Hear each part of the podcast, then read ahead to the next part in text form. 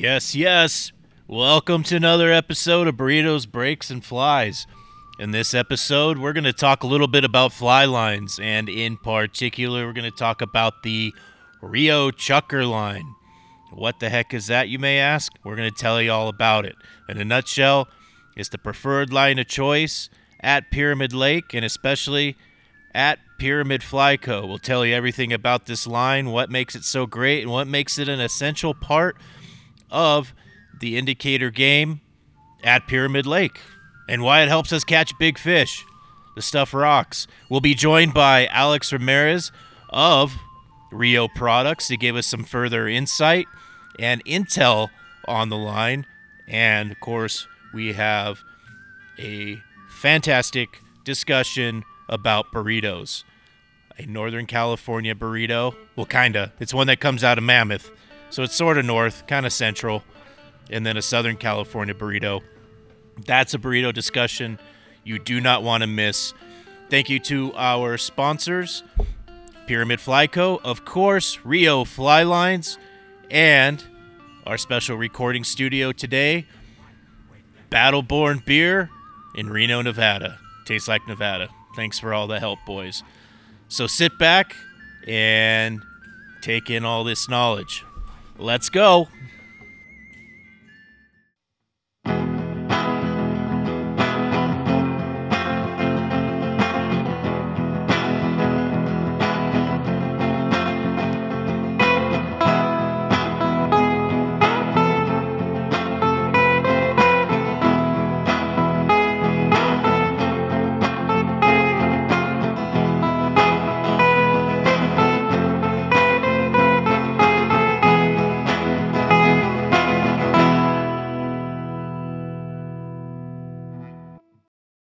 Right, and welcome to another episode of Burritos, Breaks, and Flies. Today we have a pretty extraordinary guest, a fellow that I've gotten to know uh, over, well, it's been, well, I'm almost a year, I think. I don't know, but he's pretty well known in the industry. uh, and this is Mr. Alex Ramirez.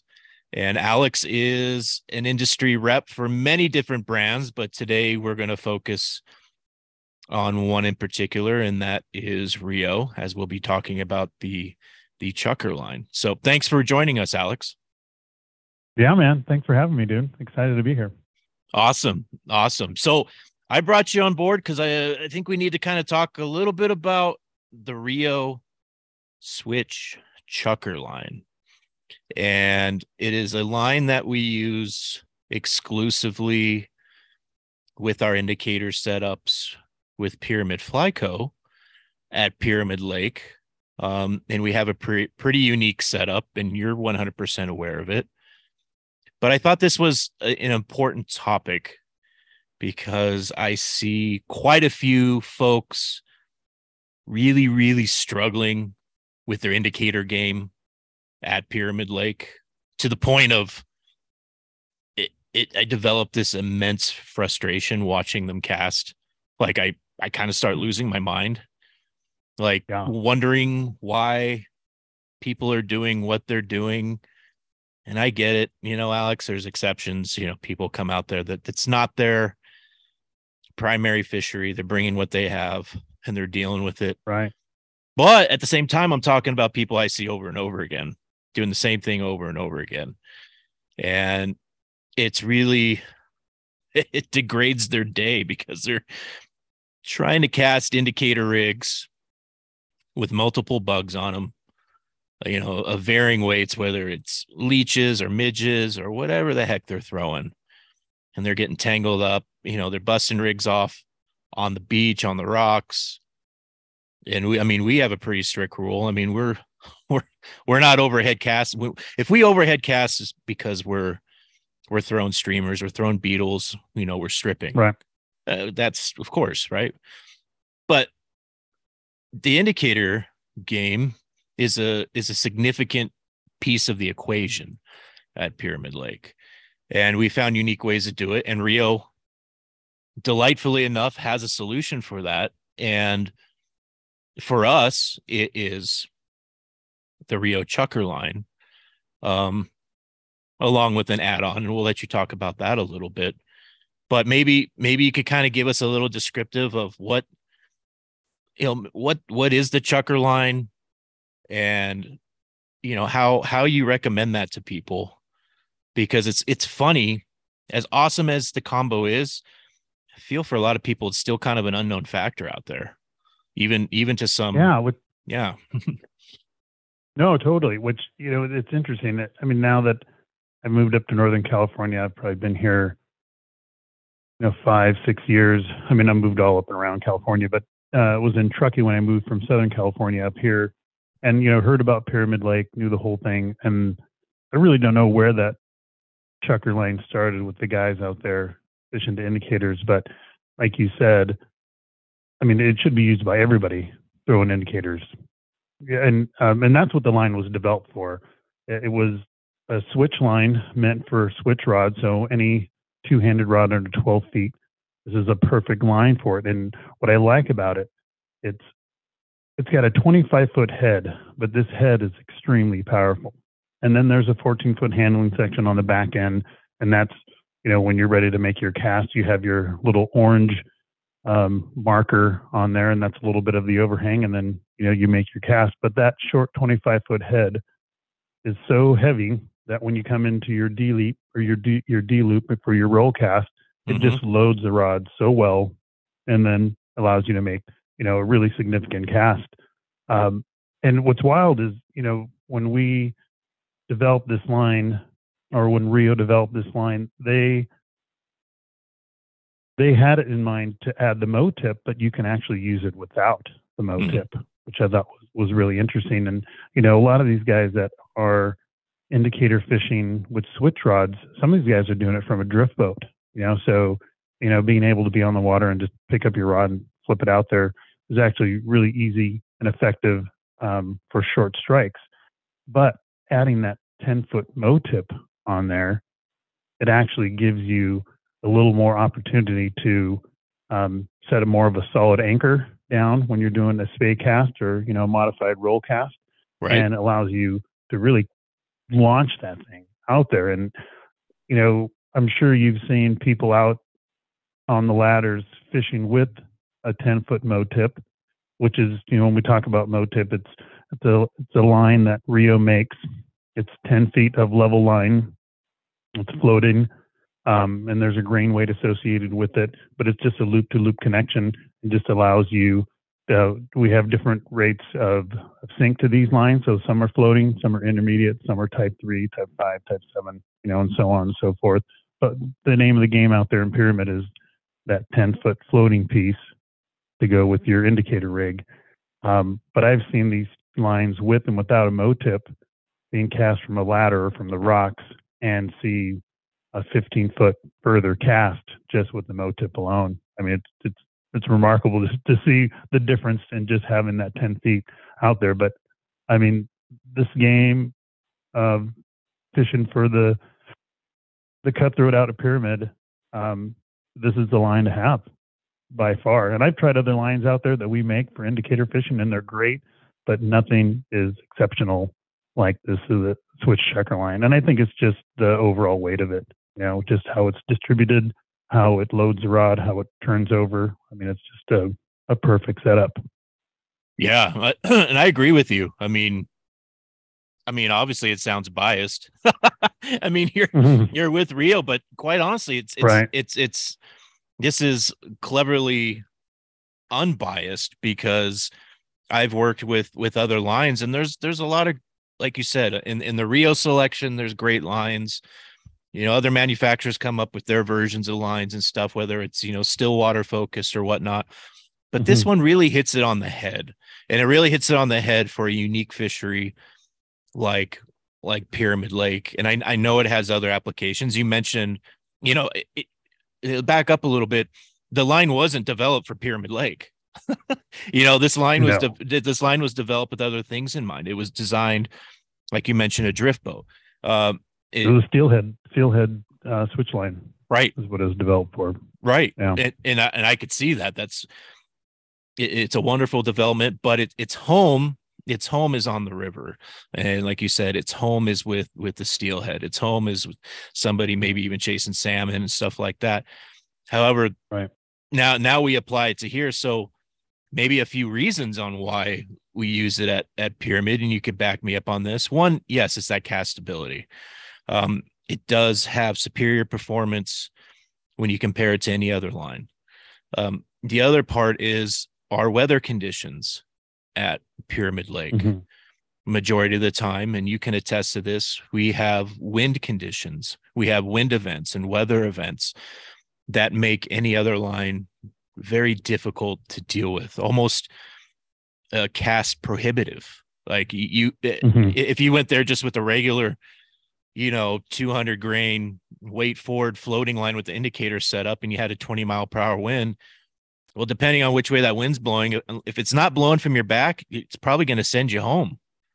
And that's a bummer right. because Without you just, yeah, you yeah. just can't, you just can't get in the zone.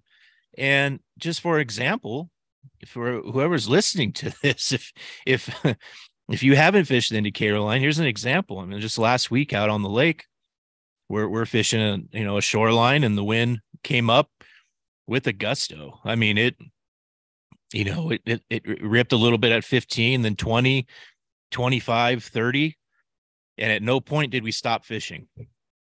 At no at no point did we sacrifice casting distance. Right. Of course, of course, you have to teach yourself. You know how you have to learn how to cast with the wind and utilize the wind, mm-hmm. but no sacrifice. We're still getting yeah. out there. You know, I like we needed to hit that 40, 50, 60 foot mark. What other line can you hit that with? You know, with a, a 20 mile per hour plus wind and still hit your target and still hit that zone you need to be in, you know?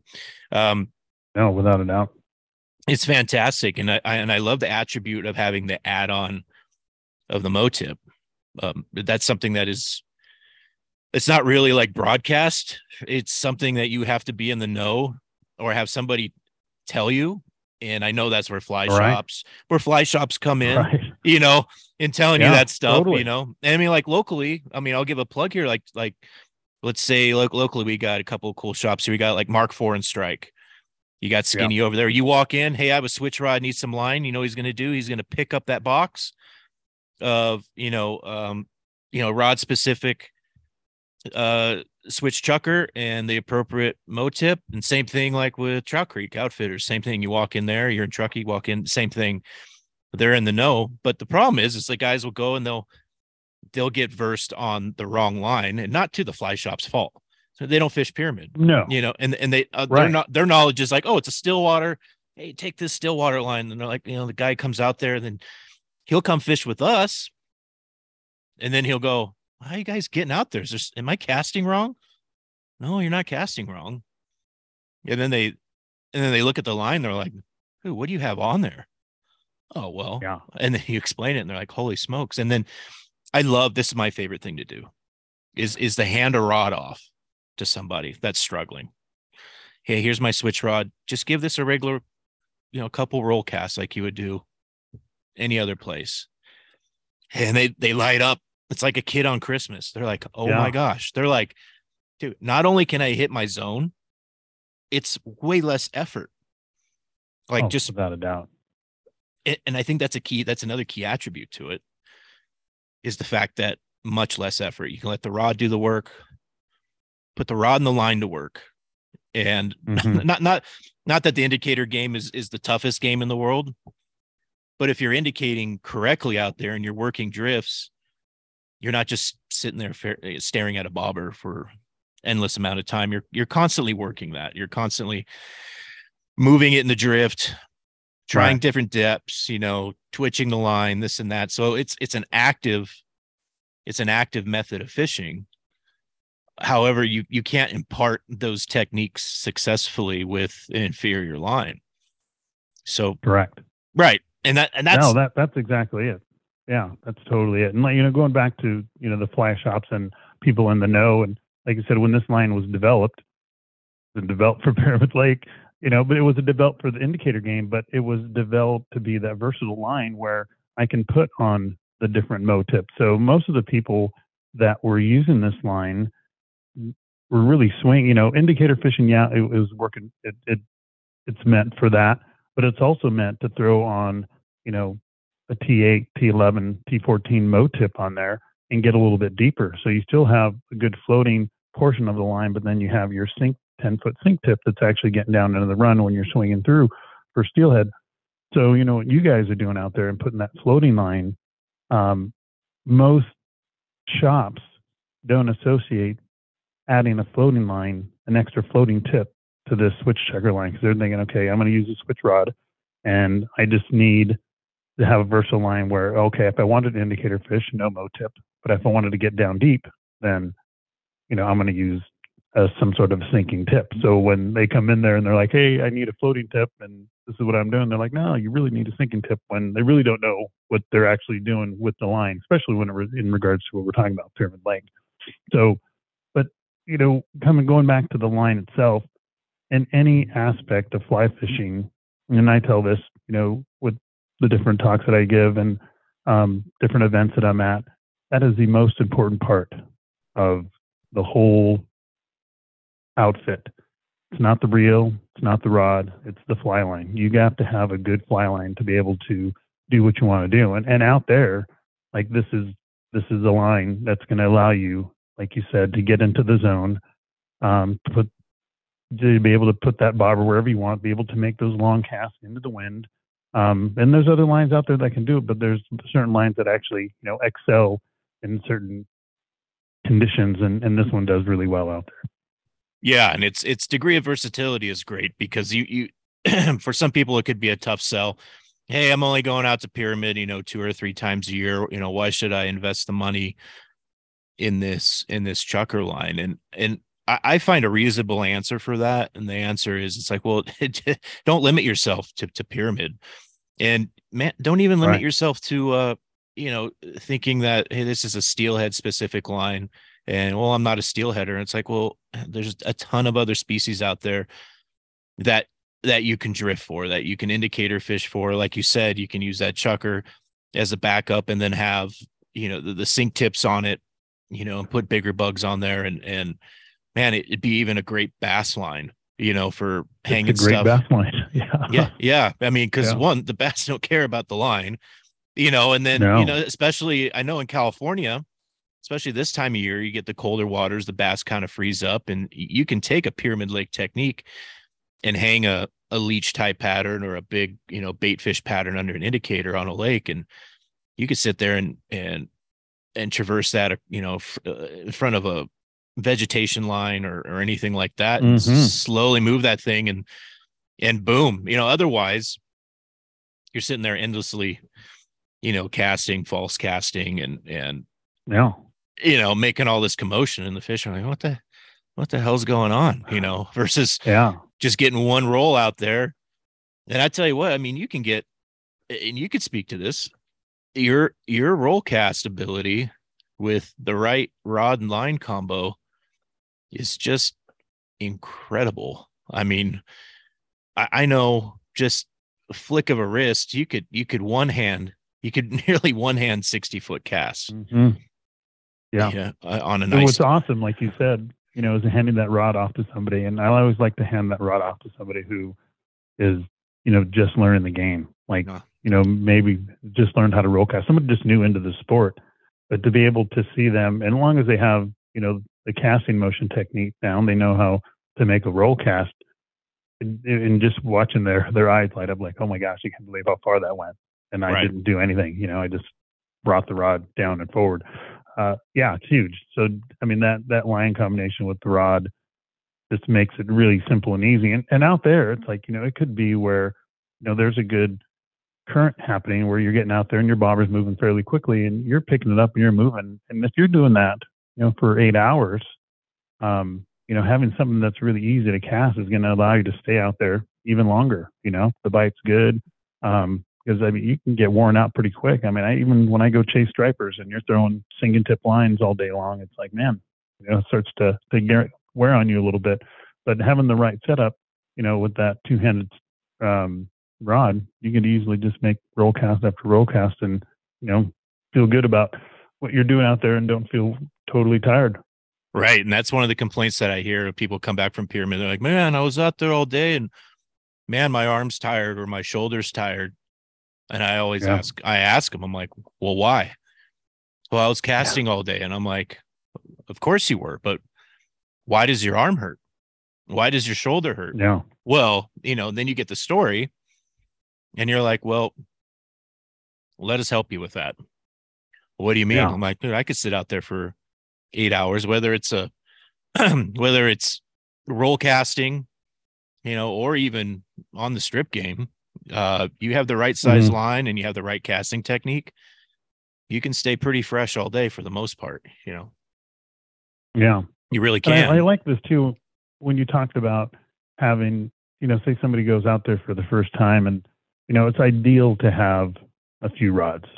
yeah. You know, obviously your indicator rod, your your stripping rod, um, you know, single hand rod with a shooting headline, sink tip. Um, but guys going out there and say they put their investment into a switch rod because they know that most of the game is out there um, throwing the indicator right. like I said, having that switch chucker line out there, you can, you know, if the bite is on the strip, take out the indicator, put a sink tip on there. Now you have a sink tip line. Um, you know, sometimes you're not getting into the right zone, but at least you have some versatility with this line, and you're not breaking the bank. And okay, I got to buy a second rod, got to buy a second line because you know when it comes down to it, most of the lines that we're using out there are hundred dollars plus. You know, switch chucker line's a hundred and thirty dollar line, but it's the the best tool for the job. Right. And guess what? Even with that sinking tip, you could still roll cast your flies out there at a good distance. In in turn, Yeah. Saving yourself your arm. You know, you're like, no, all, Right. I'm, all I'm doing is flicking my wrist, you know, or flicking casting from the elbows or you know what I'm saying? Mhm. It's it's minimal. It's it's it's super minimal. And Right. so so here's here's an important piece of it. So someone's listening to this and they're going, man, this is the answer to all my problems.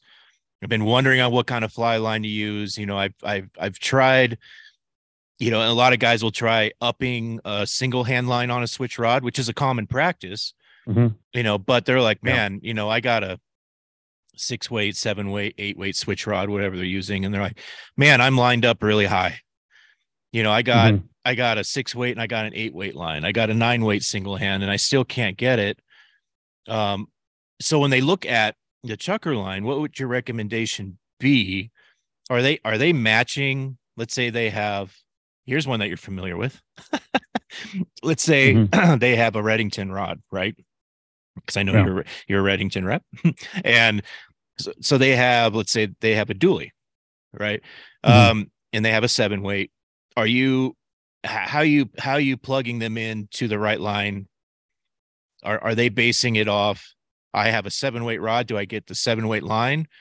Or are they matching grains? Are they actually have to dig down and go, hey, what's the grain recommendation on my rod? What's what's your best point of advice there?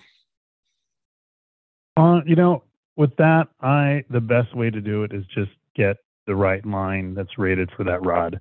Meaning, Right. if you bought a seven weight dually, go get a seven weight switch chucker. I mean, there's guys that want to overload that line um, and get an eight, and that's and that's fine.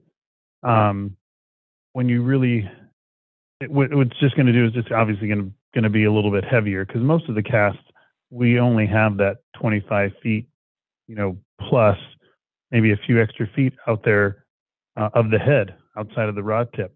So Right. I mean that's that's where the grain weight's at in this switch chucker is at the 25 foot mark. So that's plenty enough to load that rod. You know, I mean, if you're using a really soft rod, you might want to even line down because this is a really powerful line when it comes to, um, you know, grain weights for for a seven weight. But you know, it, with most of the rods and most of the rods that people are buying are are fairly new and and fairly advanced, where our lines that we make for Rio are going to easily match up with the number on the rod. Gotcha. That makes sense. Yeah, absolutely. And I, I was kind of thinking like a little a little pro tip moment here too is if you're going to combine that mo tip um, with your chucker line, you got to take that in consideration too. So I know you you can safely get away with it, but sometimes you can run the razor's edge there. So I, I would advise just be careful with guys that try not to line up too much. Don't take a seven weight a seven weight rod, put an eight weight line on there, then put a mount uh, a mo, Right. mo, mo tip on there. Cause I'm not saying it won't work. It's it's gonna it's gonna cast like hell. Uh, but then you you start Mhm. compromising the integrity of that rod, no matter what, no what or matter what brand. Because I mean, what those mo tips. So like, let's take example like the one that we prefer. We use a ten foot floating heavy. hmm Okay. So that's going to add some significant overall grain weight to your head length. You know, so hmm um, so let's let's just say it adds a hundred. You know, a a hundred on top of the uh the, the spec on the seven. So it's like, oh wow, now I got that much heavier of a line. So you got to take that in consideration. You just don't want to go too heavy. And then you want to keep Right. it within that parameter of the rod because it makes it a little bit easier to pick up because you, the heavier you get, it kind of starts feeling like a like a rope, you know. But like you said, with all these Right. Totally.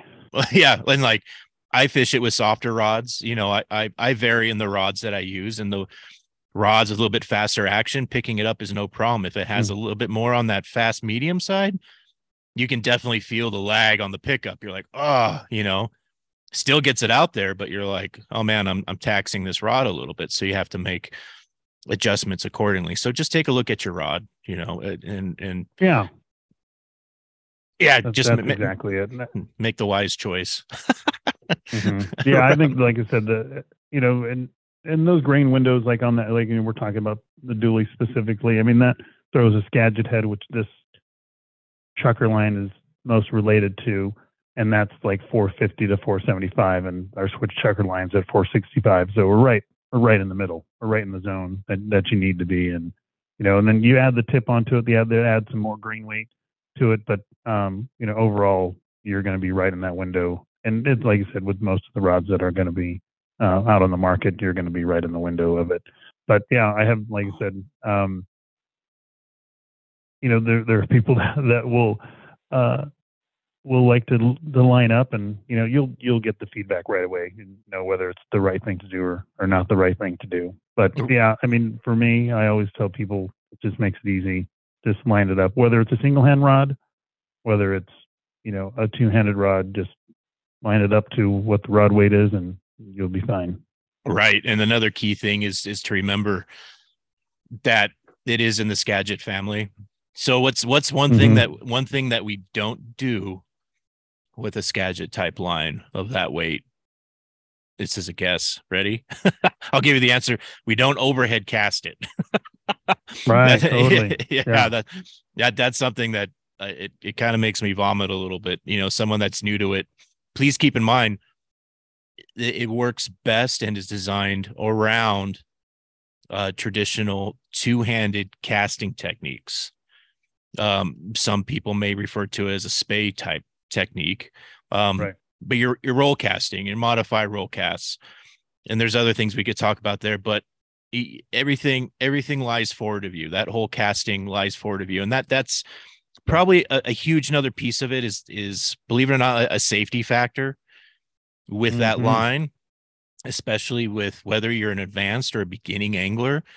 It keeps that rig uh, visually in front of you at all times, and it keeps your casting in front of you. Therefore, we're eliminating any hazards behind us, whether that hazard be another human, an animal, uh, obstructions on the beach line. Right. You know, we we fish rocks, we fish sand, uh, water. I mean, if we have our chairs set up on a beach, let's take uh like north nets or south nets. You have a Mhm. ton of water behind you, but that means with that ton of water Right. behind you, you got people milling around, doing all kinds of weird stuff behind you, or you know, they're walking up behind you to get to their chair. yeah, Yeah. so that so you don't have to worry about what's behind you. I mean, unless you're doing something Right. wrong, you know, you're only the only time you have to worry about what's behind you if, if we're going to a strip game, and you know, now we got a weighted sink Right. line on you, and then we got to do a traditional cast. There's, no way Mhm. really around that. But yeah, so there's a safety factor. The other thing is, this is what I really like about this line setup, especially with the Mo tip, is that you have a, a, a proximity indicator. So if you're out there with a guide or with a buddy and they're telling you, hey, get it out to 40 feet, you're like, well, what's 40 Mhm. feet? Well, now it's easily it's easily measurable because we know how much head length we have. Because what you're saying, we have Right. we have about what 25 feet on average, like with a seven weight line. And then you add a, a mo tip. Now we're at 35. And so that kind of gives you an indicator when it changes color to that little orange indicator. You're like, okay, I'm in Yeah. 35 plus, you know, feet right here. So if I if I'm casting from that orange point and you know, and I have 10 feet pulled out, I know exactly how far my cast is. If I have 20 feet pulled out. Exactly.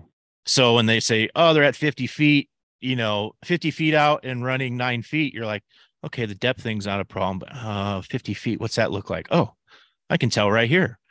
So it helps you keep Right. in the zone, you know, without you just, you know, sitting there measuring line out and doing old school methods of Right. put- Measuring up against your rod. right, right measure against your rod and put. Yeah. and, right. and put and putting Yeah. ticks on your line, you know, like yeah. get the permanent marker out and one dash for 10, two Right. dashes for 20. It, it gets rid of that, you know. So there, there, there's these little built-in features that aren't listed, you know, on the box or on the website, but they're they're practical, they're practical features that you figure out as you're using it. It makes things um a lot easier when when you when you get into it. So I like that. I think it, it's incredible. And now, so we had the regular, we had the regular switch chucker, and we have uh, we also have the elite. So is is maybe you can clarify that because I think people will see both on the shelves. Is there is there a big difference between the two? Um, Yeah. So we the the uh, Chucker line has actually gone through three iterations. Um, so that originally it was it was the premier switch Chucker line, which had a monofilament core, had a little bit of stretch to the line, okay. roughly about thirty percent.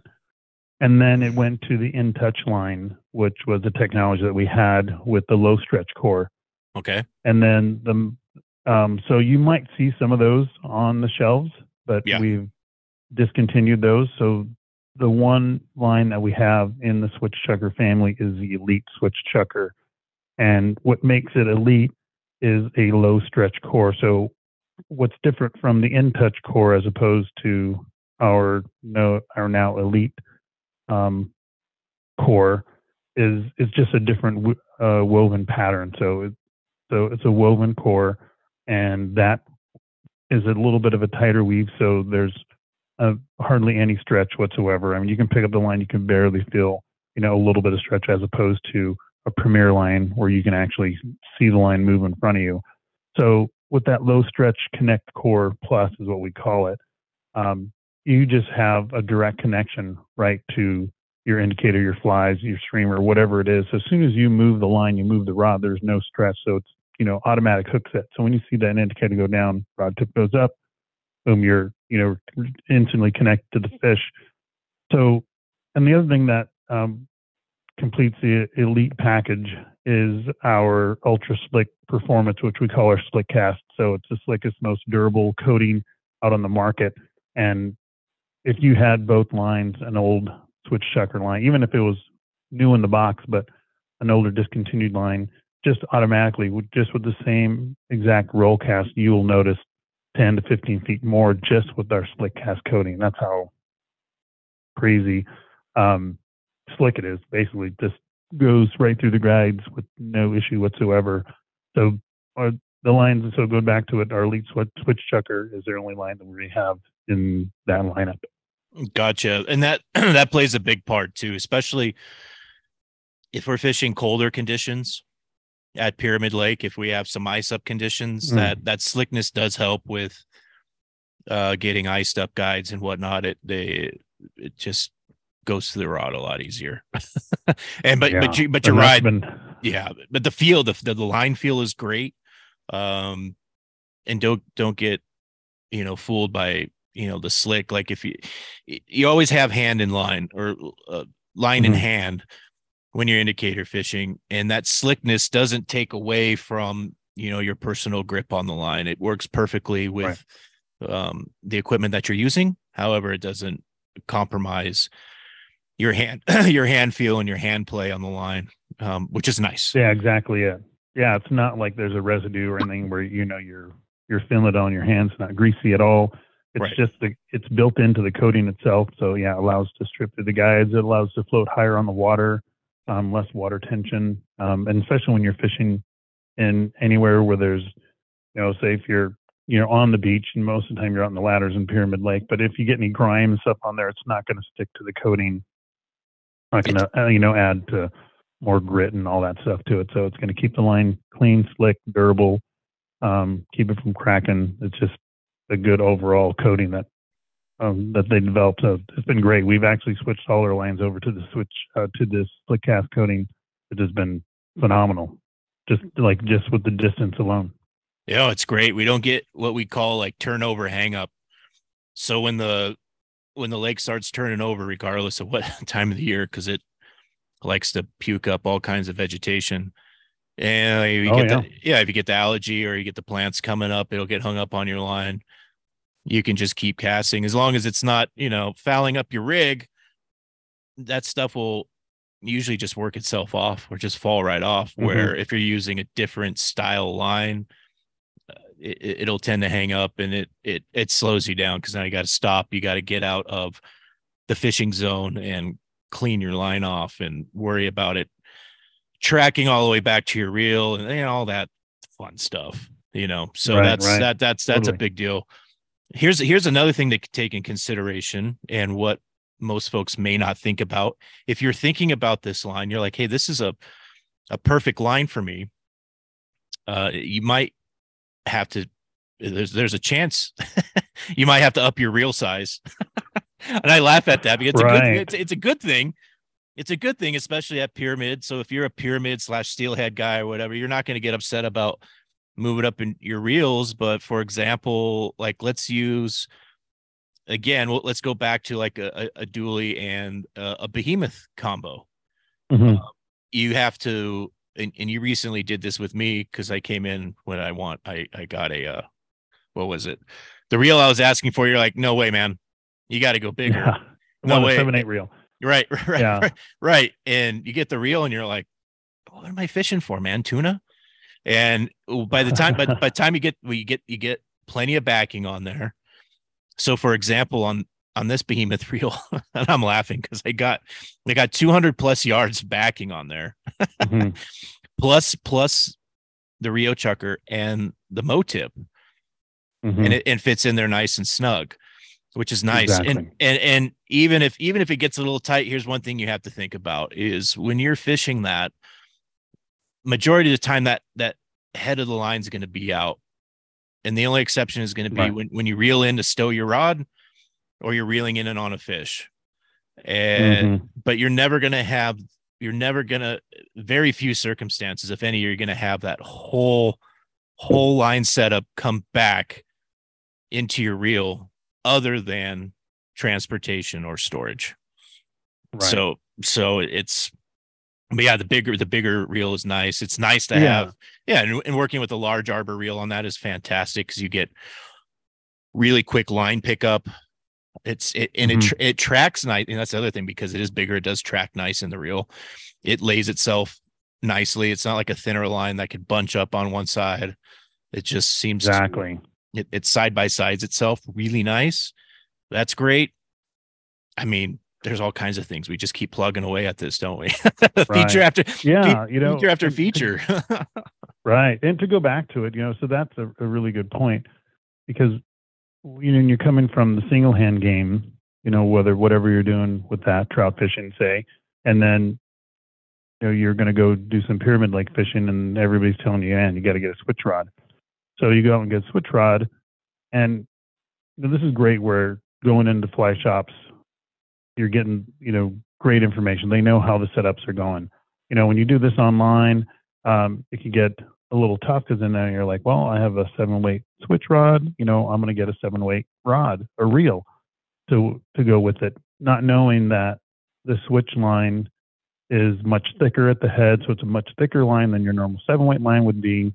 And the other thing, this is the two twofold part of it, is you're fishing an 11 half foot rod, and that seven eight reel would would work. You'd have less backing. You'd have more line kind of bunched together. It's not as wide as you'd like it to be. But when you go with that 910 reel, a little bit heavier, now you have a better counterbalance. And that's typically what you want on these two handed rods because they're so long, they're so tip heavy. You're going to counterbalance that with uh, the appropriate reel so that weight is more in your hands as opposed to in your tip. You know, because that's where the fatigue really comes in. That so having that larger arbor reel, a little bit bigger, enough to you know 200 yards back is great. You know, you probably will never get all 200 yards out, but you know you you have it, and it helps fill the reel up. And then you put the line, you put the mo tip, everything fits correctly, like you said. And same thing, you know, when you're reeling it back in, everything tracks. You have a smaller reel, more narrow arbor. Now you, you know, say you're fighting a fish, you're bringing it in. I mean, this bigger line can bunch up on one side. Um, I mean, there's a lot of factors that can go into you losing that fish. So having the right equipment is essential to, you know, having, you know, a completely balanced setup, but also being able to function properly and, you know, land the fish of a lifetime, which can happen out there. And you nailed it on the head, my friend. 100%. And yeah, and yeah, you're right about the 200 yards. It, you know, it may seem excessive out there, but here's a couple circumstances. There's some 30 pound plus fish out there. We know it. If you get into one of mm-hmm. those, it's going to give you a ride. And two, I've gone into indicator fishing. I, I can tell you, I've probably gone at least a 100 deep into my yeah. backing on, on a handful of fish. And okay, mm-hmm. yeah, I've done it on foul hooks, guilty, but I've also done it on on legitimate, clean, you know, top of the jaw, top of the lip hooks. You know, you're like, oh man, mm-hmm. I think did I foul this thing? And he, he comes in and you're like, oh, that was just one hot fish. You know, so you need to yeah. have that, you need to have that uh you need to have that backup. And I love the point that you made about the balance point. That's key. You're right. You have a lot of heavy line, you have a long rod. It helps balance that thing out so you're not fighting, you're not fighting that rod all day long. Mm-hmm. You can just sit there and you can balance it on, you know, two fingers and it's it's happy and you're happy. So you want you right. want to you want to minimize any any frustration you have out there to any degree. Uh, because there's other things that can frustrate you out there there's plenty of them. Don't let it be. yeah. Don't yeah, you know what I'm saying. But don't let it be. Don't let it be your setup. You know, don't, don't let, let, it be, your gear. I mean, that's something you can control. You know, right. you can control your gear. You can't control the weather. You can't control, you know, a lot of other factors. But you know, be out there fully prepared, and that, that's what it comes down to. And to me, in any, you know, uh, any species you're chasing, the fly rod and anything you're doing, you know, it's the right tool for the job. And that's what what I like about the brands that I represent is, you know, we have our core family of rods, we have our specialty family of rods, and we have something for all the different niches out there in fly fishing. And sometimes, you know, you need that niche rod because you're doing something super specific and you know you want to have you know hammer when you need to drive in a nail right right exactly and hey hey while you're plugging it hey what other just just because you're here, bud. what other yeah, what yeah. other what, what other brands do you do you rep out there? Because in in in your repping, I mean, you're basically repping. Are you repping all of California and parts of Nevada? Yeah. So my yeah, so my territory covers the Southwest, which is all of Nevada, all of California, Arizona, and I do have the Hawaiian Islands. So not a whole lot happening out there, but I but I do have some accounts. But uh, going to the list that I that I handle.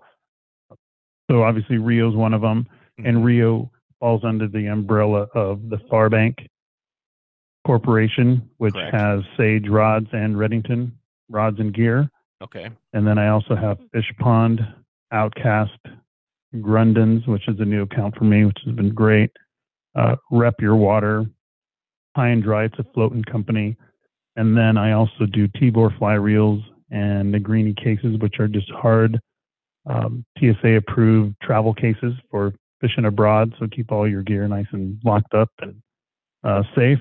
And then I also do um, some accessory brands. Nice, nice. So you're you're basically a you're a one man fly one shop. shop. You're one stop yeah. shop for a lot. Yeah, and a lot of those products you see in in every almost in every fly shop regardless. I mean, there's there's more than one of those things that you just mentioned in every fly shop. So just if you're listening to this, just know that wherever you're at in California or Nevada or Arizona or Hawaii, that the guy we're talking to right now is the man behind all those brands as far as repping them and he knows them all very, very well, very, very well. And uh Yeah, awesome. Lots of experience Yeah, too. That, I mean, that puts you across. Yeah. Well, it puts you across so many different species. Like we're sitting here talking about one lake, even though you know Mhm. this, it's the greatest lake. Period. Well, it it it partners up with with Jurassic as being probably one of the greatest trout lakes Oh. in the world, hands down. Well, I would agree. Yeah. Yeah. I haven't been to Jurassic. I've known several people that have gone, and the people that compare it to Pyramid Lake. I mean, it's the Jurassic of the lower 48. I mean, this place is, is unbelievable. And that was anybody I talked to, like we mentioned before, and so you- you're going to catch the biggest fish of your life. I mean, I have my biggest trout is out there, and Yep. my son's biggest trout is out there, and my best friend's biggest trout is out there. I mean, everybody that I, I've known have caught their biggest trout out of Right. Pyramid Lake. It's Right. it's an awesome place, and what I like about it, I mean, there's there's big trout everywhere, the likelihood of you catching a big trout when you you know spend some time out at Pyramid Lake, it, it's real. Like it's the next cast. I mean, that, that's what's so exciting about it. And then you hook into one, and you're like, oh, this is 25 inches, and then you just realize like, oh, my biggest fish was only 20 inches, even though 25 inches is, you know, nobody's getting excited on the beach about that, but internally you're like, this is the biggest fish I've ever caught. You know, and and Yeah. uh, it's a trout. It's crazy. Yeah, I mean, one hundred percent. I mean, we recently out at at Pyramid Flyco, we had a client that came out, him and a buddy of his, and they had to divert from their original plan. I believe they were going steelhead fishing, but obviously, in the past couple of days, that was thwarted because the weather. I mean, the oh. the flows the flows in the river were just like, no, that's not Oh, ridiculous. hap- and not not happening. So they diverted at last minute. We had an opening for them, and we we were catching we were catching good fish. Uh, you know, the, the pocket size as we call them, you know, 20, 22, 24s, all great, Mhm. fun. That's an all day fish. Can't and and Yeah. you know, the reactions to that, they're like, wow, you know, this is great. You know, but they're steelheaders at the same time, right? So they've they've Right. caught some big fish. And later in the day, when things start getting real skinny, you know, the bobbers probably weren't dropping as fast as anyone want them to, but that's fishing, right? Mhm. And him and his him and his buddy, we they relocate about hundred yards down from our original spot. And next thing you know, his rod's bent. And he's fighting, it's fighting. And it was Cole that was on the fish. Cole goes out there and nets it. And that client, when that thing hits the net, his fists are in the air. He's hooting and hollering, going, Oh my God. Oh my God. And he's dancing around, splashing around like a little kid. And yeah. he got a 15 pounder, a 15 pound pilot peak. And Jeez. that's a day maker right there. That's a day maker. Oh, and, yeah. and, that, and that's a lifelong memory because I mean that's that's a great fish. That's that's a Mhm. trophy that's a trophy fish. Uh I mean, and but you're right. It, the, the biggest trout of your lifetime is going to come out of that lake. And th- and that's why we're Yeah. we're we're so we were so we're so adamant about using the right stuff because you can come out there with whatever you have and don't get me wrong you'll catch fish you'll get out there Mhm. but but you'll be challenged and if if Right. the circumstances for that day called for having the appropriate gear and what does he have he has a switch rod and what does he have on it because at pyramid flyco all of our indicator lines every single last one of them are you guessed it rio switch chucker lines with 10 foot heavy mo tips there the secret's out of the bag right but that got Yeah. him in the zone. That got him in the zone because we're fishing the beach we are on. I ain't going to give that one away. But the beach we were on Right. was, you know, had a, had a bit of a long slope to it before it hit its drop off. Mhm. And, and and in order to get into that zone where we thought the fish were at, you had to get at, at least 40 plus feet out there at minimum. And that wouldn't have been happening that day with a standard line between the wind and the weather, the rain, all that stuff. Um, so it led to a, success, a successful day. So that was a key attribute, a key piece of equipment to have. So it it has it has legitimacy, uh, and that's why we constantly use it. And that's man, that's why I had you on because I I can't preach enough to this line. Uh, it's it's we're just big advocates of it, and there's really nothing out there like it. I mean, you could probably put something together to get close, but you're just not going to get that distance. You're not going to get that reliability, and not, and you're not Right. going to, and you're not like you said with the elite, with the elite series, you're not going to get that quick hook set, especially when you're at a long distance. If you're 60 feet plus out, uh, last thing you want your line to do is stretch on a hook set, you know, and you can get uh, just as a positive hook set from 60 feet as you can from 30 feet.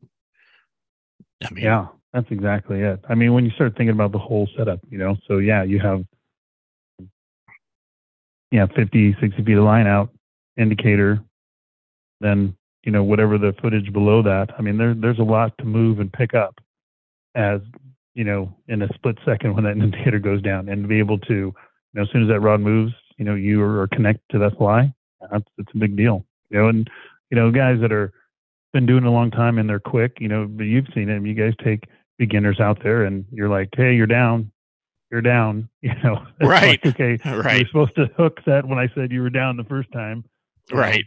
Um, so it's it's uh, somebody's not as quick on the reflexes, but uh, this line definitely can make that up. You know, when you know you got a fish that's you know after the second down, you need to hook set, and Yeah. you probably get them. Yep, yep, one hundred percent. It's got that. It's got that bit of forgiveness in it, which is great, especially Mhm. for the angler that's coming out that doesn't fish pyramid all the time.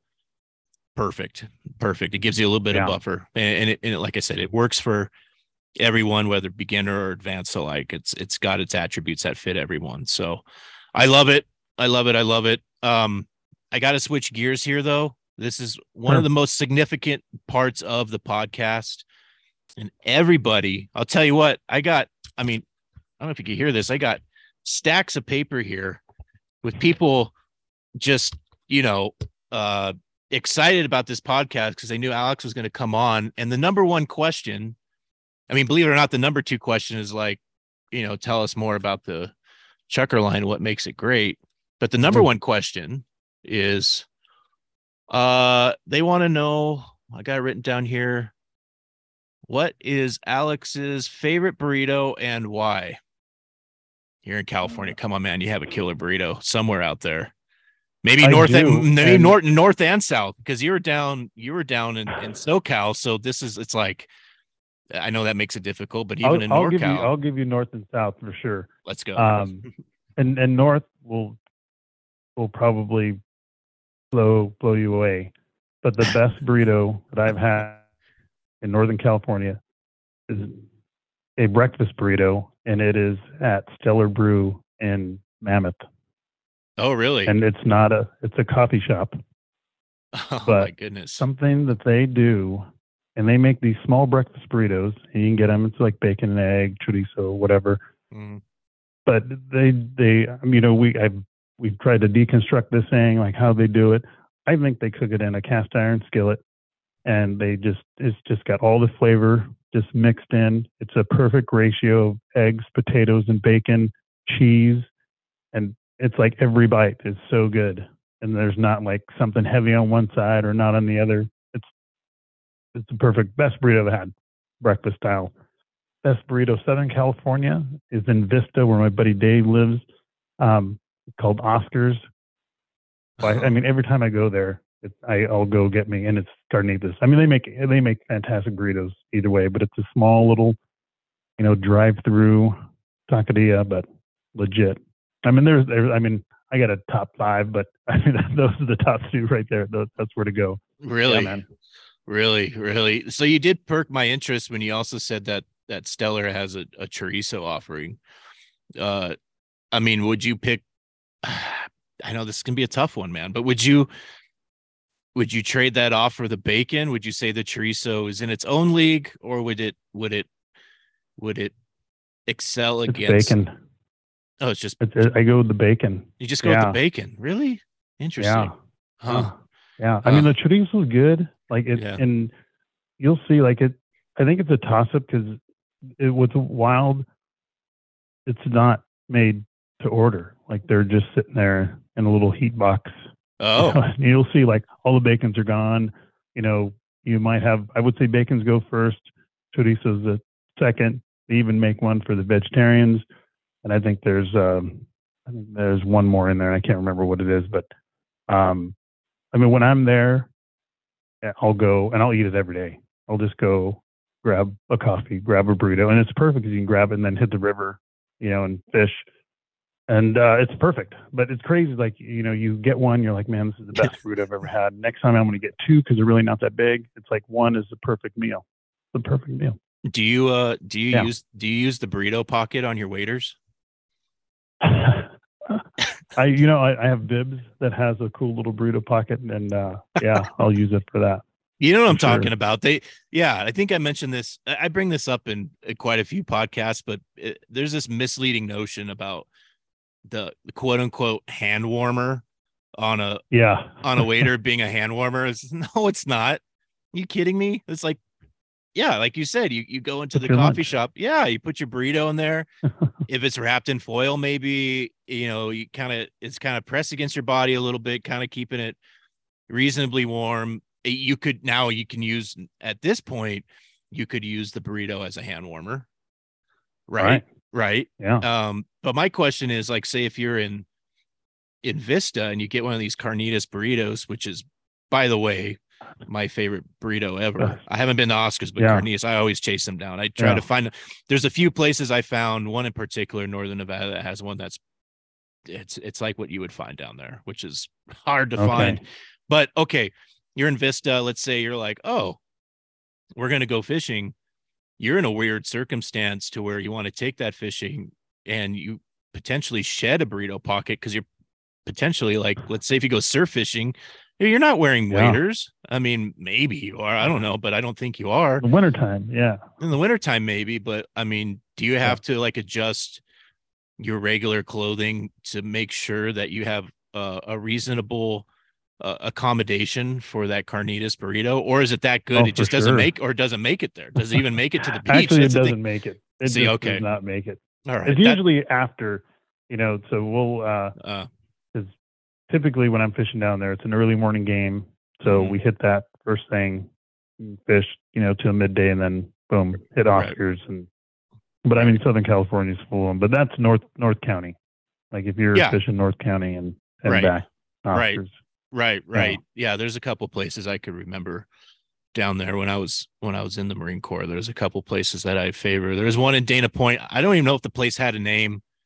It was just off this side street and nothing was in English and hmm. um mm. which is the best. Well, okay, English was a second language. Everything was in yeah. Everything was in Spanish and then it had in small um uh the, the breakdown in English and small letters and uh I mean, they had everything like super authentic, like even lengua. You know, they had the tongue, mm. they had the tripe, they had yeah. like all of it, all of it. Like you're just like, oh, and so you systematically go through and eat all of them, and they're all equally as good in their own right. Um, yeah. And then, and then Oceanside had one as well. But yeah, I mean, it's just, but see, that ruins you because when you relocate north, it becomes a little bit more difficult and especially i think you have a little bit more easygoing because you're still you're still in california uh w- being in nevada which is fucking fantastic state but it's not yeah. so fantastic for food and, and you know i mean sorry i mean there's there's some good stuff out there but your your variety is is limited and it's hard to find yeah hard you know hardcore authentic stuff and that that stuff. I would agree. I didn't. I haven't found anything. So I'm gonna have to hit up your arena spot because I haven't found a Mexican place yet to go visit. It's tough. It's tough, and a lot of the um uh, uh I don't. I don't know if I should. Okay, so a lot of the Mexican places out here are, uh, they're, uh, they're they're whitewashed. I hate to use that terminology, but yeah. it's it's it, it no, is. I know what you're talking about. You know, you know, you're finding elements like shredded lettuce and cheddar cheese and that's just that's a disgrace that's a disgrace and i'm like no i mean that's that's what taco bell and del taco are for if you're if you're right. if you're setting up a shop you got to go authentic if if you're putting anything in my burrito it's it's it's got to be cilantro it's got to be onions it, i can't i can't have and i can't have the fillers that's it i can't have no. the fillers no no that's exactly it so that's what oscars is great i mean it's it's the meat i mean you can have all the stuff too but that's what I get. It's carnitas, little onion, little cilantro, and the hottest salsa you got, and call it good. It's uh, like yeah. greasy, awesome, the best. But yeah, never beans, never rice in my burrito. This doesn't work. Right, right. Hey, I, this is going to be an off question, but what do they wrap yeah. the? Uh, so in Oscars, what do they wrap the burrito in? Do you remember? Is it paper? Is it foil? Is it wrapped? I know, I know it's in a tortilla. It's in foil. I see what they're doing. Okay. Oh, it's a good question. Um, I think it's foil. It might be Only, foil. Yeah, it could be foil, but I would say some of the best place it has when they wrap it in paper. Oh yeah, it's like. Oh yeah, because well, good. Right, and it allows. So here's the key thing about paper: it, it allows the that burrito to breathe a little bit, especially when you mm-hmm. have when especially especially if you have like a traditional, like legit Mexican style tortilla happening where it's it's mm-hmm. it's it's it's uh what do you say? They oh, I'm sorry, I'm laughing. It's so funny because they add flour just enough to break the lard in it. So, you know, so it's like yeah. there's more lard than flour, so it has a transparency to it, but all that goodness mm-hmm. kind of starts seeping out, but it seeps out with comp- without compromising the integrity of the burrito. But most of the time, I mean, you occasionally have a little bit of a blowout, but yeah, when you have that paper, all that goodness seeps through into the paper, and you, it's like the paper, yeah. the paper and the tortilla are almost like the same color spectrum with the transpa- the, the transparency of the grease coming through. You're like, right. I can't tell the difference between the paper and the tortilla. I'm at the right place. I'm yeah. at the, I'm at the right exactly place. That's exactly so, it, man. You got to find them, dude. I mean, we've we just came back from we were talking about steelhead, so we were up in Humboldt. We were actually mushroom hunting because the rivers were totally chocolate milk. Um, but we had gone to a place that somebody had mentioned for Mexican food, and it was great. I mean, it was a market. They had the Mexican sweetbreads. They had, you know, we got some tacos. It's good. And like, I mean, like they're they're all good. Yeah. But there's ones that just take it over the top that are great. And like some of them could be wagons. I mean, I've I've just recently come across this one in Marysville when we head up and fish those lower foothills. It's probably one of the best taco trucks I've had. Um, it's crazy. Carnitas, they do cabeza, they yeah, they do the exotics, and it is just greasy, good, just flavorful. Yeah, I mean they're using lard. That's oh yeah, that's what needs to be done. Yeah. Uh, well, and you know, no, I know, and you know you're in a legitimate location when you see the cabeza. You know when yeah. you see when you see beef cheek, when you see lengua. Yeah, you're like, oh, That's dude, exactly it. it. You're it's on. It's not like no question about yeah. it. You're like, dude, it, it's on. It's on. I'm at the right place. I know. and you, you got to make a choice, you know. So my dad, he uh, one of his good friends owns a restaurant where I grew up, and great restaurant. I mean, good authentic food, but it is like you said, whitewashed. And my dad goes like, "Why don't you have lengua? Why don't you have you know all this stuff?" He goes, "I won't sell it." He goes, "The main people that come through because he's in a in, in a downtown location and you know it's a high traffic area and you get you know wide spectrum of people, right? And that stuff just won't sell." No, you know? it's no, it's, it's no, right? So no, I get gotta, it. He's got to cater to his customers, which I totally get too. Yeah, that's exactly yep. it. So for me, it's like every time I go to a place, and yeah, one if I see it what's on the menu, or two, if I walk in and there's nothing but Mexicans in there and the music is super loud, which you can't even talk to people, then I'm like, hey, we're in the right spot. Yeah. These, these people, they, are playing yep. their own music. They don't give right. a shit how loud it is, and uh, you're gonna have some of the best food ever. Yep. Great. Yep. Yep. Yep. There, there is one place in Reno. I think it's it's Murrieta's. So it, yeah, it does have to to cater to a certain crowd. But there is one thing mm-hmm. on the menu that tells me if you ask them on the side to do something legit for you, because they do have they do have goat on the menu. So oh, it's it's so it's their so it's their birria plate, which yeah, which right. which traditionally when you see birria, you're like, dude, it has to be goat. But most people are using something else. They're using beef or or beef. something. Yeah, yeah, exactly. So, totally. but, the, yeah. but this is like legitimate goat, and you're like, dude, they went they went the extra mile and got they goat. Did. Yeah, but I mean, a lot of people are like, "Oh my gosh, goat!" And it's like, well, people don't realize like goat goat is that that's something that's eaten around the world, except for the U.S. Totally, it's it's a small thing here, but every you, you leave the border, you go you, you go to our southern border, and everything south, all the way down. I mean, and all the way down to Patagonia, all the way down through Central America, goat's a thing. Period. It is goat totally. and lamb. it's a thing, it's a thing, it's a thing. Yeah, You that's know. exactly. Yeah, so it's yeah. like, that's what my dad does, man. If he ever finds it, yeah, goat heads, you know, cooking in the oven. it's awesome. I love it. I love it. Well, all right, man. I, I don't want to get too far in the burrito talk because um, we can go all day, we can go all day on the burrito. Well, no, it's uh, no, it's Yeah. it's no, it's awesome, and I think uh, it's just it's just one of the most important exclusive pieces I think of any fly fishing trip or any outdoor adventure. Without a doubt. is is is the food piece because food can make or break uh, a day on the water. You can have a crappy day on the water, but I mean, if you happen to have a breakfast burrito while you're fishing the Upper Owens and Mammoth from what is that Stellar Brew, you're golden. You're like, Yeah. oh, whatever, I had a good burrito, you know. Yeah, Or, or, or you're going totally.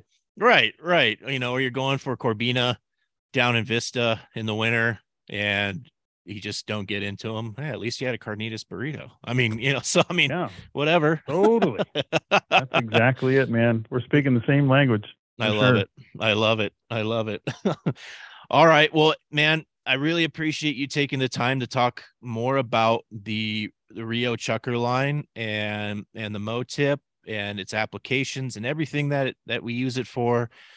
Um, your insight has been extremely helpful, and I hope everyone that's listened has learned something about it. Maybe they can maybe up their Pyramid Lake game, or if they're not even a Pyramid Lake uh fishermen uh, maybe they can apply it to their local water their local river or their Mhm. next steelhead chase i think it would would go a long way and if if you have if you have any questions about this i mean go I mean, alex services every fly shop pretty much on the on the southwest corridor out here in the us so um if if you are going into your fly shop and you are in an area where this isn't familiar and you are taking a trip to pyramid lake just refer to this podcast. It's everything you need to know.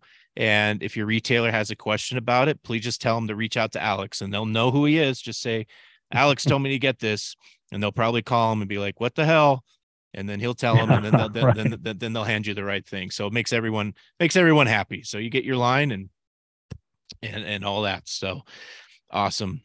Uh and and real quick, uh if they want to look up the specs for this what's the what's the website they can go is is it can they go directly to rio or they go to farbanks if they want to read the specs on this yeah, you can actually type in Rio products, um, Mhm. and it's going to direct you to farbank.com. So everything, the best way to do it is just to go to Farbank. It's F A R B A N K dot com, okay and those will have all three brands, say Redington Rio, and then just click on Rio, and that's uh, chock full of information. So there's a lot of great stuff in there for any line, any you know rod, reel, gear you're looking for.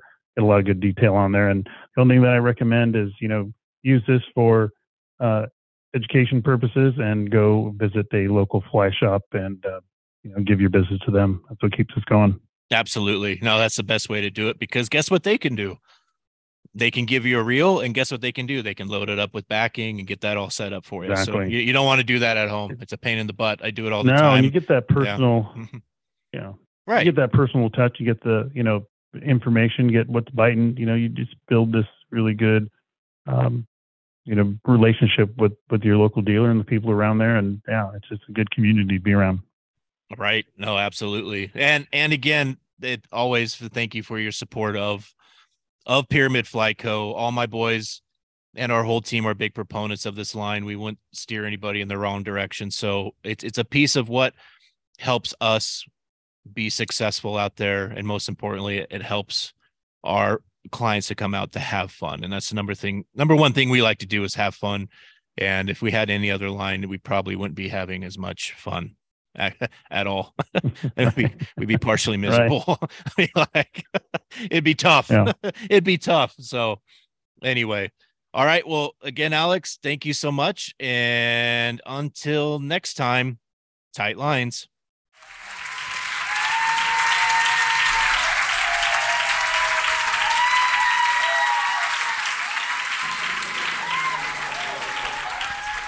Fa la la la la la la la la la la la la la la.